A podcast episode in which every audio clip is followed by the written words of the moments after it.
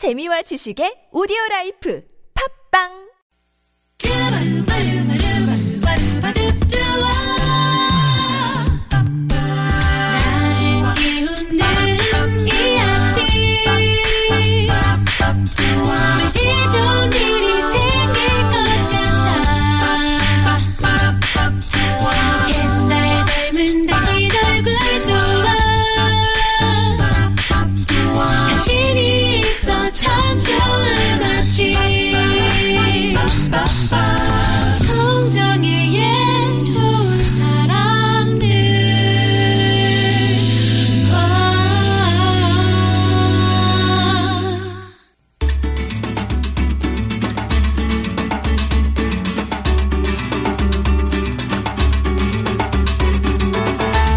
바람에 어딘가 떠나고 싶다는 생각이 드신다면 책 속으로 떠나보는 여행은 어떨까요?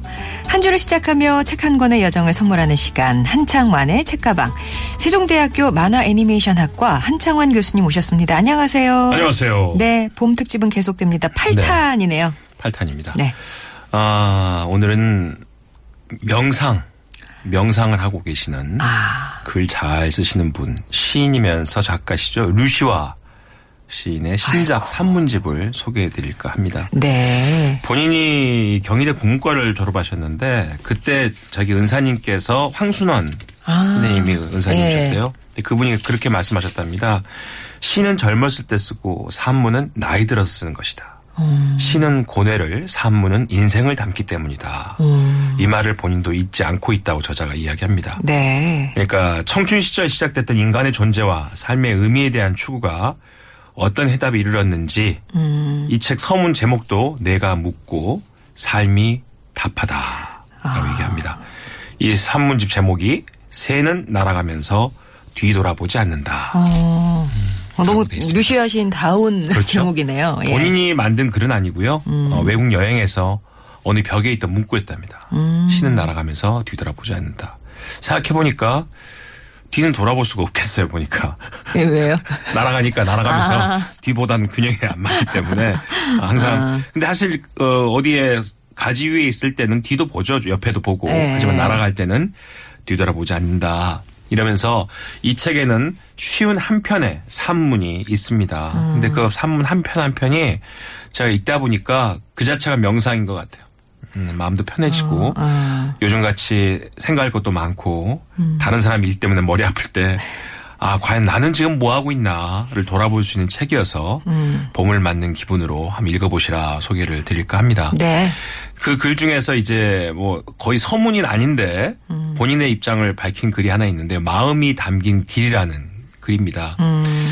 문학의 길을 걷겠다고 집과 결별하고 노숙자가 되니까 사람들은 제정신이 아니라고 했답니다. 자기한테. 시를 쓰고 밤새워 책을 읽느라 학교는 낙제를 했대요. 가까스로 국문학과를 졸업하고 국어교사가 되는 행운을 얻었으나 또 그것도 포기하니까 사람들은 미쳤다 미쳤다 그랬답니다. 잡사를 다니다가 반년도 안 돼서 퇴사했을 때 사람들은 왜? 이렇게 물었고요. 돈을 빌려 클래식 음악 카페를 열었다가 석 달 만에 문을 닫자 사람들은 그새 망했어? 이렇게 의아했답니다. 거리에서 솜사탕 장사를 시작하자 정말? 하고 눈을 의심하다가 한 계절 만에 접자 뒤에서 아이 그렇지 뭐 웃었답니다. 본인 말은 솜사탕은 원래 한철 장사라고. 그렇네. 네, 가을에 출판사에 취직했다가 봄에 퇴사하자 사람들은 또 이해하지 못했습니다. 서울에서의 생활을 버리고 경기도 산 중턱 버려진 집으로 들어갔을 때 결국 사람들은 본인에 대해서 포기했답니다. 산에서 생존이 한계에 부딪혀 여의도 회사에 다니자 사람들은 어울리지 않는다고 또 말렸대요. 바바리다스의 성자가 된 청소부 원서를 읽고 그 책을 번역하겠다면서 회사에 사표를 던지자 사람들은 또 정말 왜 이러니? 이래서 만류했답니다. 결국 그 원고는 재미없다는 이유로 몇 군데 출판사에서 거절당했다고 합니다. 불법 체류자가 되기로 마음먹고 뉴욕으로 떠나니까 꼭 그래야만 하니? 또 사람들은 질문했고 두 달 만에 가진 돈을 전부 털어 인도의 명상센터로 가자 차라리 뉴욕에 있지 이러면 또 혀를 찼다고 합니다. 잘 들어보세요 얘기가. 다들 내가 아직 정신을 못 차렸다고 했다. 아는 사람 한 명 없는 서귀포로 이사하자 사람들은 계절마다 놀러 오면서도 외롭겠다 이렇게 했답니다. 두 해 만에 서울로 돌아오자 왜 그 좋은 곳 떠났냐고 아쉬워했다고 합니다. 그래도 주변에 사람이 꾸준히 있어요. 네. 어떻게 먹고 살 것이냐는 무모하지 않느냐는 말을 밥 먹듯이 들어야 했다고 합니다. 정상이 아니라는 말도요. 잠원 시집 지금 알고 있는 걸 그때도 알았더라면 이 원고를 완성하자 출판사들은 시 읽는 독자가 적다면서 출간을 거절했답니다. 인도를 열 번 여행하고 하늘 호수로 떠난 여행을 썼을 때 인도 기행문 누가 읽어? 출판사는 또 고개를 젓다고 합니다. 프랑스나 스페인 기행문을 쓰면 여행 경비를 대겠다는 제안도 많이 했답니다. 엘자베스 퀴블러 로스의 인생 수업을 번역하자 죽음을 앞둔 사람들에 대한 이야기라며 또다시 출판사들은 거절을 당했답니다. 지금 제가 말씀드렸던 그 많은 책들이 베스트셀러가 되자 사람들은 상업적인 작가라고 비난을 했다고 합니다. 어, 진짜.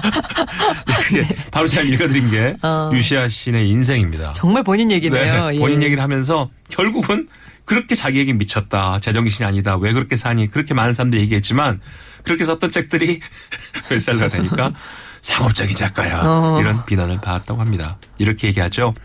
방황한다고 길을 잃은 것은 아니다. 음. 모든 여행에는 자신도 모르는 비밀스러운 목적지가 있다. 바로 그 우에 막다른 길, 무너뜨린 과거 그런 게 없었다면 지금의 나는 없을 것이다. 이렇게 이야기합니다. 음. 이런 어, 산문들 51개가 곳곳에 에, 자리를 잡고 있는데 네. 글마다 다시 한번 날 돌아볼 수 있는 시간을 주기 때문에 오늘 한번 함께 읽어드리겠습니다. 항상 보면은 책 제목이 되게. 깁니다. 뭐 지금. 알고 있는 걸 네. 그때 이, 이런 게 그 명상의 산물들이라서 그럴까요? 그렇습니다. 본인들이 어. 그 제목은 기는데 책을 읽다 보면 아 참 짧은 한 줄로 많은 생각을 정리했구나 이렇게 보여주는 글들입니다. 음, 네. 자, 그러면 노래 한 곡 듣고 와서 계속해서 새는 날아가면서 뒤돌아보지 않는다. 류시아 시인의 에, 신작 산문집 함께 하겠습니다. 오아시스입니다. Don't look back in anger.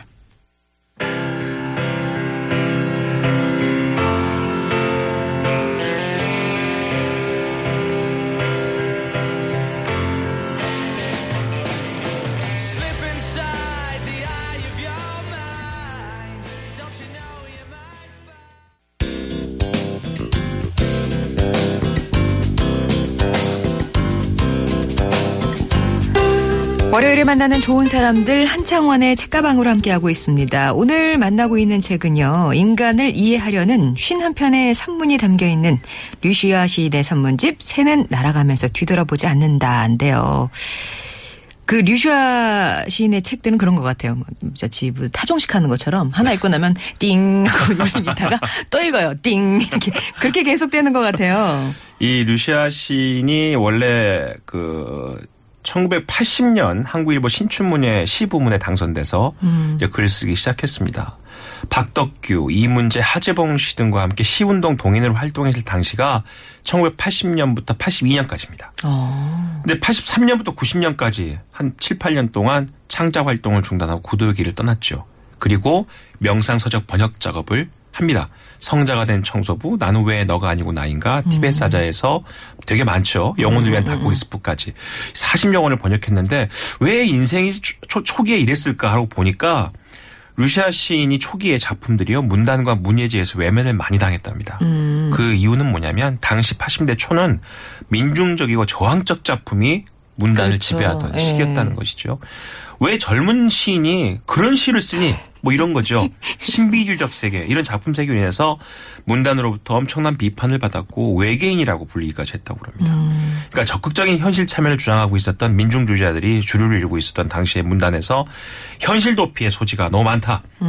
대중의 심리에 부응하고 세속적인 욕망에 맞춰서 작품이 창작된다. 이런 호평을 받기도 했답니다. 근데 이제 와서 보니 평론가들이 그럽니다. 유시아 시인은 전혀 변하지 않았다. 한결같은 한결같다. 사람이다. 근데 예. 우리는 사실 그 시대 거기 맞춰 항상 사람들을 보는 게 아닌가라는 생각이 듭니다. 아, 이 선문집에서 제가 가장 가슴에 와닿았던 부분입니다. 음, 어느 스승이 제자들과 함께 강에 목욕을 하러 갔는데 강둑에 있던 남자와 여자가 서로에게 화를 내면서 소리를 지르기 시작했는데 싸우다 보니까 아, 아마 이런 이유 때문에 싸웠나 봐요. 여자가 목욕을 하다가 목걸이를 분실했는데 남자가 심하게 질책하니까 언성이 높아진 겁니다. 서로 계속 싸우다 보면 목소리가 더 커진 거죠. 아마 방송 듣는 여러분들 이런 경험 많이 해보셨을 겁니다. 예, 정말 처음엔 그런 식으로 시작한 게 아니었는데 무작위 나중에 소리를 지르게 됩니다. 사람들은 화가 나면 왜 소리를 지르는가 스승이 제자들에게 묻습니다. 제자가 평정심을 잃기 때문에 소리를 지르는 게 아닐까요? 분노에 사로잡혀 이성이 마비되기 때문이 아닐까요? 스승이 되묻습니다. 상대방이 바로 앞에 있는데 굳이 크게 소리를 질러야 하는 이유가 무엇인가? 사람들은 왜 화가 나면 소리를 지르는가? 그러면 스승이 답을 합니다. 사람들은 화가 나면 서로의 가슴이 멀어졌다고 느낀다. 그래서 그 거리만큼 소리를 지르는 것이다. 소리를 질러야만 멀어진 상대방에게 자기 말이 가 닿는다고 여기는 것이다. 화가 많이 날수록 더 크게 소리를 지르는 이유도 바로 그 때문이다. 소리를 지를수록 상대방은 더 화가 나고 그럴수록 둘의 가슴은 더 멀어진다. 그래서 갈수록 목소리가 더 커지는 것이다. 진짜 그렇네. 그렇죠. 예. 그래서 정말 사랑하는 사람들은 말을 안 한대요. 둘이 마주만 봐도 좋대. 그럼 가슴이 하나기 때문에. 아, 말이 맞습니다. 필요 없는, 네. 그렇죠. 그러면서 스승이 제자를 돌아오면서 이렇게 정리합니다.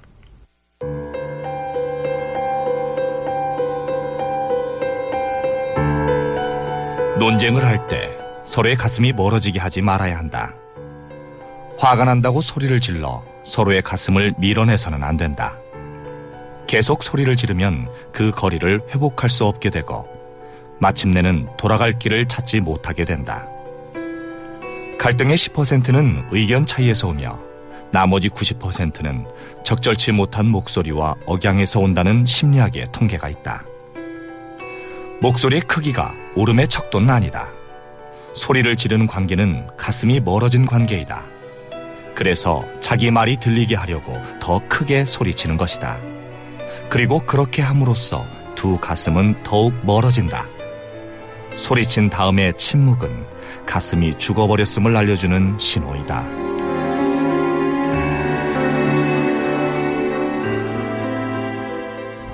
진짜 정말 시작은 작은 그 의견 차이에서 시작이 됐을 뿐인데 이제 그렇죠. 격앙이 되면서 소리를 지르면서 가슴은 더욱 멀어지고 네. 악순환인 거죠. 어. 남태평양 섬에 사는 어느 부족은요, 쓸모없는 나무를 제거해야 할 때면 온 부족들이 모여서 그 나무를 향해 이렇게 소리친답니다. 넌 필요 없는 나무야. 넌 아무 가치가 없어. 그렇게 계속 며칠 동안 소리를 지르면 도끼나 톱으로 자른 대신에 나중에 나무가 시들어서 죽는답니다. 아, 저주를 퍼붓는구나. 네. 예. 말이 그렇게 무섭다는 거죠. 사람의 마음, 내가 그 사람 가슴에 얼마나 멀리 떨어졌길래 그렇게 소리를 지르는지.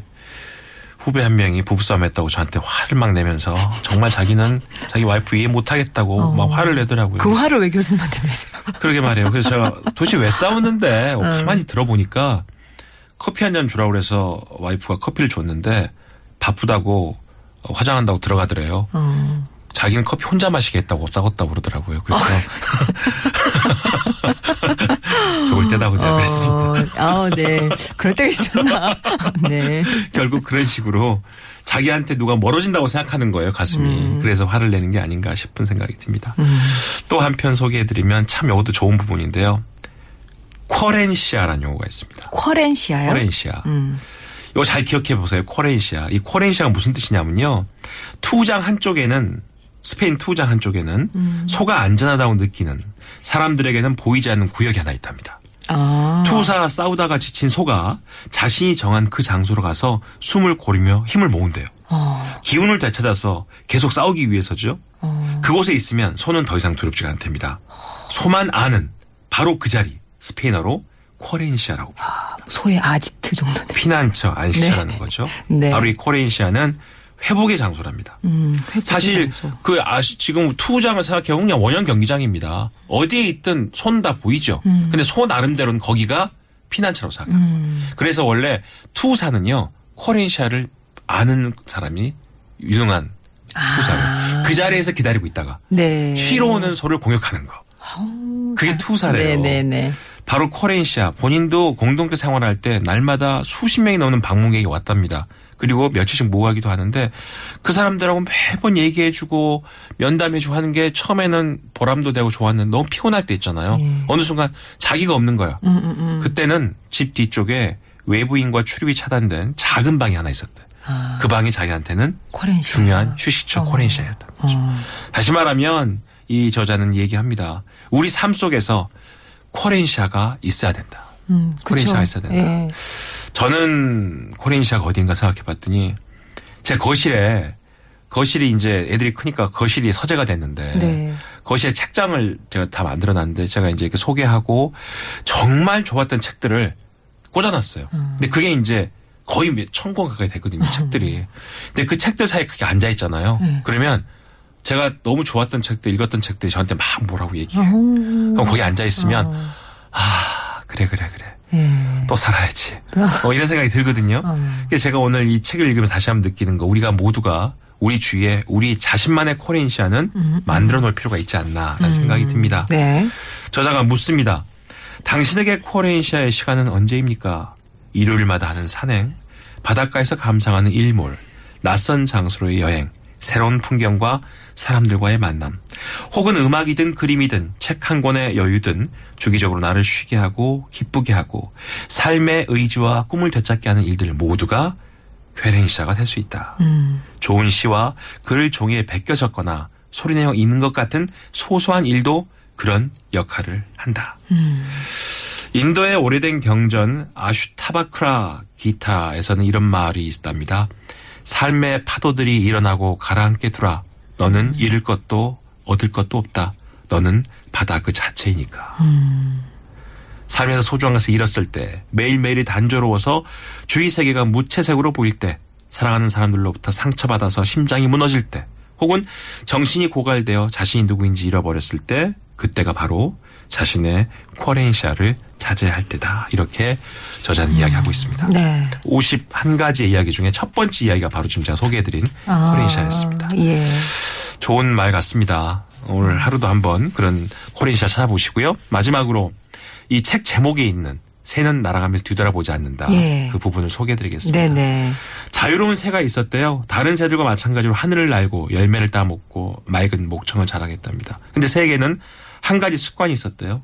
자신에게 어떤 일이 일어날 때마다 그것이 좋은 일이든 나쁜 일이든 작은 돌 하나씩을 모았답니다.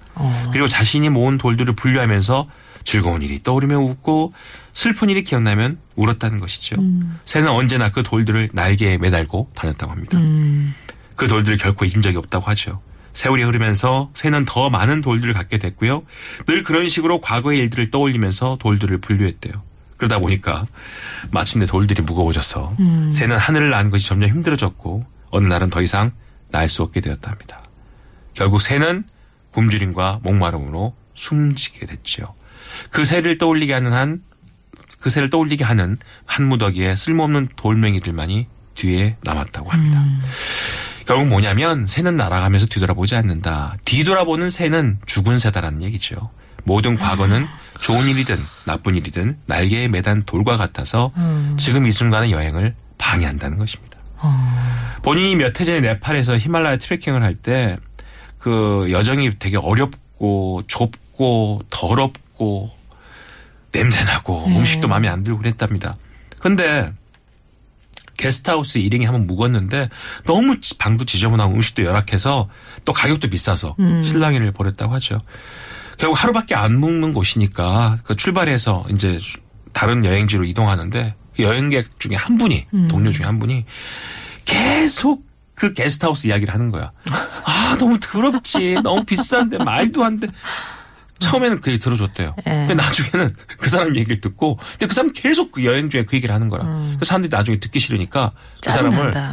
그 사람 옆에 안 가는 거야. 어머. 아니, 결국 여행 중에 그 사람은 혼자 여행을 하게 됐다는 것이죠. 예.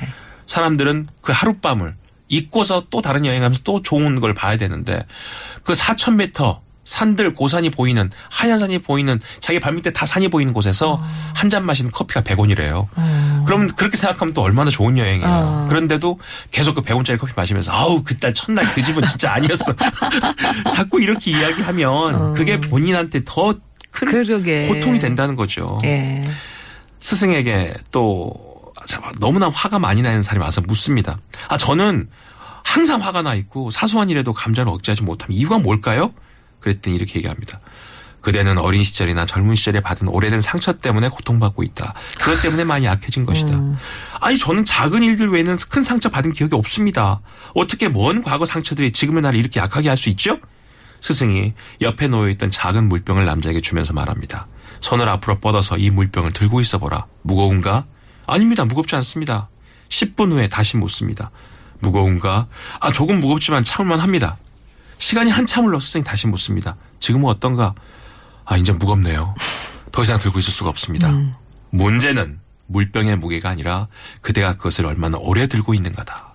어. 과거의 상처나 기억들을 내려놓아야 한다. 오래 들고 있을수록 그것들은 이 물병처럼 그 무게를 더할 것이다. 오래. 아. 뉴욕 어느 서점 유리에 이렇게 작자 미상의 글귀 하나가 붙어 있었고 그게 본인 작가에게 오랫동안 남아 있다고 합니다. 나무에 앉은 새는 가지가 부러질까 두려워하지 않는다. 새는 나무가 아니라 자신의 날개를 믿기 때문이다. 내려놓을수록 자유롭고 자유로울수록 더 높이 날고 높이 날수록 더 많이 본다는 것이죠. 네네. 과거는 과거에 두고 앞을 보고 날 수 있는 자유. 우린 다 알고 있는데 자꾸 날개에다가 과거의 돌을 달고 있는 건 아닌가. 미련 떨고 살고 있죠. 류시아 씨는 그렇게 이 책에서 우리에게 전해주고 있습니다. 예, 아마 이렇게 밑줄을 참 많이 그으실 것만 같은 그런 책. 류시아 시인의 새는 날아가면서 뒤돌아보지 않는다. 오늘 함께 했습니다. 한 교수님 감사합니다. 네, 고맙습니다.